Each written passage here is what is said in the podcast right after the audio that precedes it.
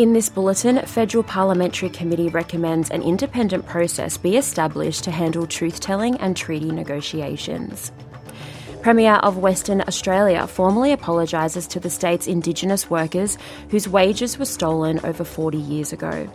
And Patrick Dodson, the father of reconciliation, announces his retirement.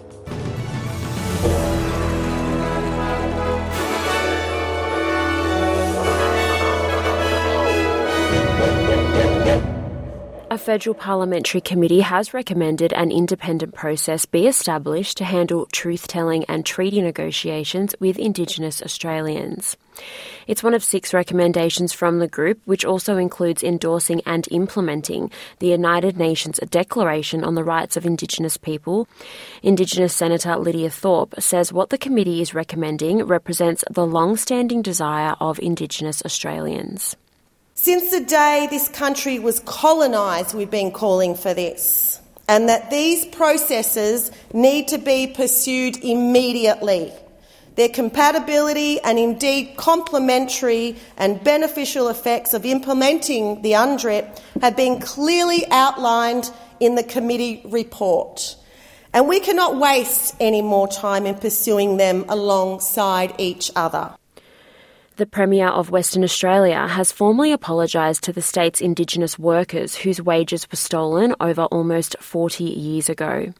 The stolen wages refers to a period where Aboriginal men and women were employed between 1936 and 1972, often for little or no wages. Premier Roger Cook says legislation and policies that were supposed to protect Aboriginal people resulted in hardship, exploitation, and disadvantage. He has described it as a shameful part of WA's history.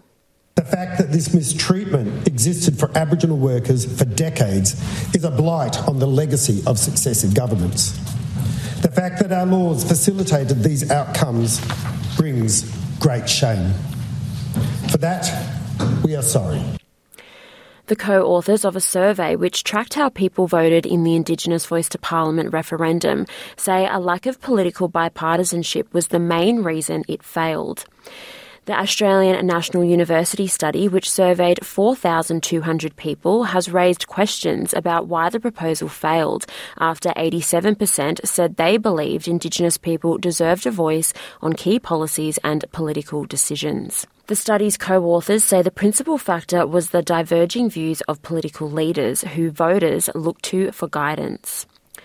Professor of Politics Ian McAllister says overseas models like deliberative assemblies used in Ireland show how ordinary people can be consulted to build common ground ahead of a referendum. Not having bipartisanship and trying to bring people together to, to find what the common ground was, I think, was the key mistake. In previous referendums, there's been a constitutional convention held and if you're going to change the rules of the game, then people basically have to agree on it. And the, from what I can see, there was no serious attempt to try and get common ground between the two major political parties. Labor Senator Patrick Dodson says the reconciliation work he has been dedicated to throughout his time as a senator must continue beyond his retirement. Known as the father of reconciliation for years of his Indigenous rights advocacy, Mr Dodson has announced he will step down as senator for Western Australia on the 26th of January due to poor health. Most recently, Mr. Dodson served as the government's special envoy for reconciliation and implementation of the Uluru Statement from the Heart, which he was key in helping to design. He says advocacy for Indigenous rights and empowerment for First Nations people must continue. Well, the legacy of colonisation and settlement is still there. You can huff and puff as much as you like about how we've benefited from it. But it's still there, it's a reality. Stolen generations, incarceration rates, all of these things are consequences of being destabilised and disrupted and displaced. Now, if we don't acknowledge that as the underpinning causes for why First Peoples are in the positions in many cases that they are in, because of the consequences of that, then we, are simply going to have a legacy of welfareism being per- perpetrated. There has been a significant increase to the number of complaints made by Indigenous Australians to the nation's financial regulator. The Australian Financial Complaints Authority has identified a 13% increase in the number of concerns raised by First Nations people, mainly with regard to personal transaction accounts, personal loans, and credit cards. AFCA says more than 1 in 10 complaints submitted by Indigenous people in the last financial year have been about financial hardship in comparison to 1 in 20 overall. Deputy Chief Ombudsman Dr. June Smith says the fact that there are more than double the proportion of complaints about hardship among First Nations peoples is of great concern. Israel has freed 30 prisoners from their jails as part of a temporary ceasefire agreement with Hamas. The group are believed to be comprised of 15 women and 15 teenage males.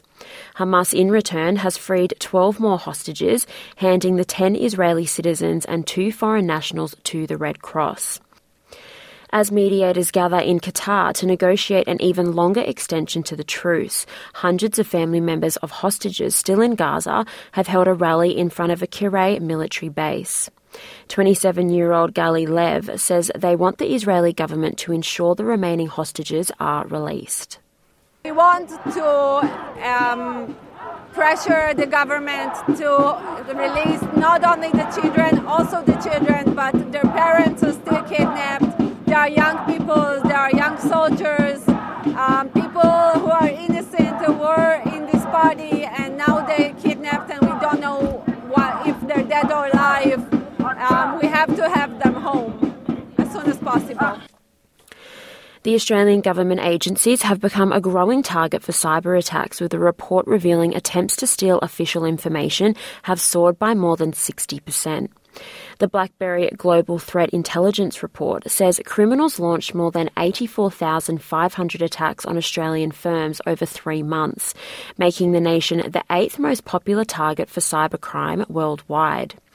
It says ransomware attacks remain a common method of attack, and many criminals try to extort businesses more than once by issuing a financial demand to unlock data and another to prevent the information being sold on the dark web.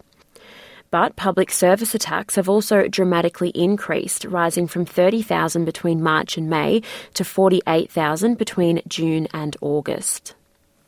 A new report has confirmed Australia spent billions of dollars on its COVID response at the height of the pandemic. Figures from the Australian Institute of Health and Welfare shows $48 billion was spent between 2019 and 2022, which made up 7.2% of the overall health budget. The startling figures have been published at the same time as a separate report that urges Australians to drastically improve vaccination rates as the virus continues to infect people around the country. The Grattan Institute report says the consequences of lower immunisation rates are deadly because COVID is still with us, causing more deaths and putting more people in hospital than the flu. A leading cybersecurity and mobile computing expert says Optus still has a big role to play in rebuilding trust in itself after a mass outage that affected millions earlier this month.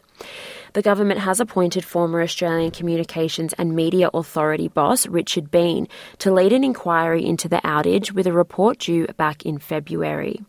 The government probe is aimed at restoring confidence in the triple zero system and consumer telecommunications issues more broadly. But University of New South Wales computer science professor Salil Kanhere says Optus and other companies will need to cooperate fully from now on to win back confidence. In the end, it's all about trust. Um, you want to trust, you want to establish some trust in these service providers. So if they're being upfront, if they're being genuine, uh, yes, I mean, things can go wrong. Um, uh, everyone is aware of that. But if you communicate that properly to the um, customer base, you provide a way for customers to sort of uh, seek some compensation if there was genuine impact on their businesses. I think that that all helps. Wild storms have left thousands of homes in South Australia without power, downing trees and flooding streets across Adelaide. There have been hundreds of calls for assistance from the state's emergency services as rain gauges in part of the city record higher levels than usual falls through November. Conditions are easing in Adelaide, but the severe thunderstorms are forecast to extend into parts of eastern Australia. Jonathan Howe from the Bureau of Meteorology says they are expecting rough weather over the next few days.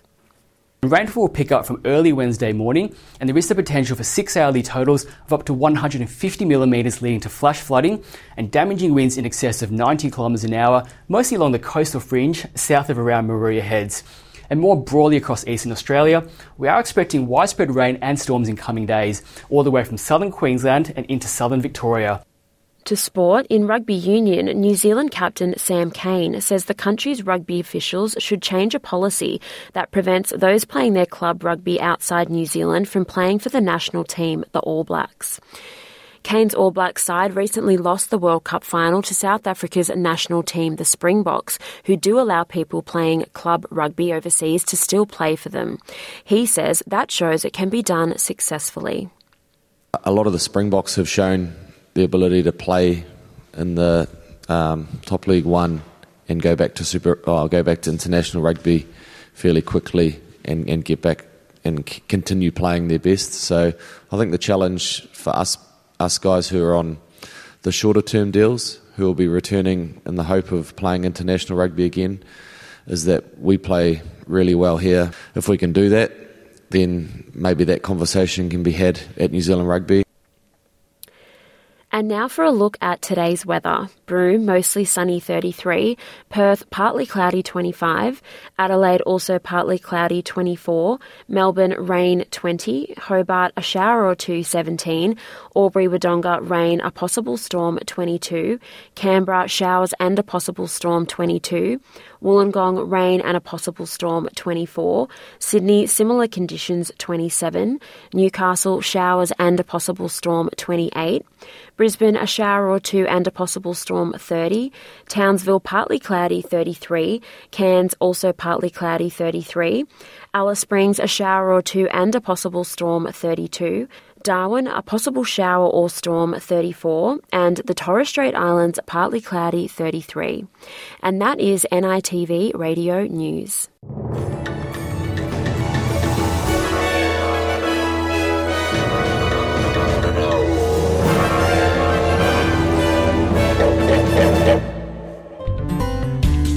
Join the conversation on radio, online, and mobile.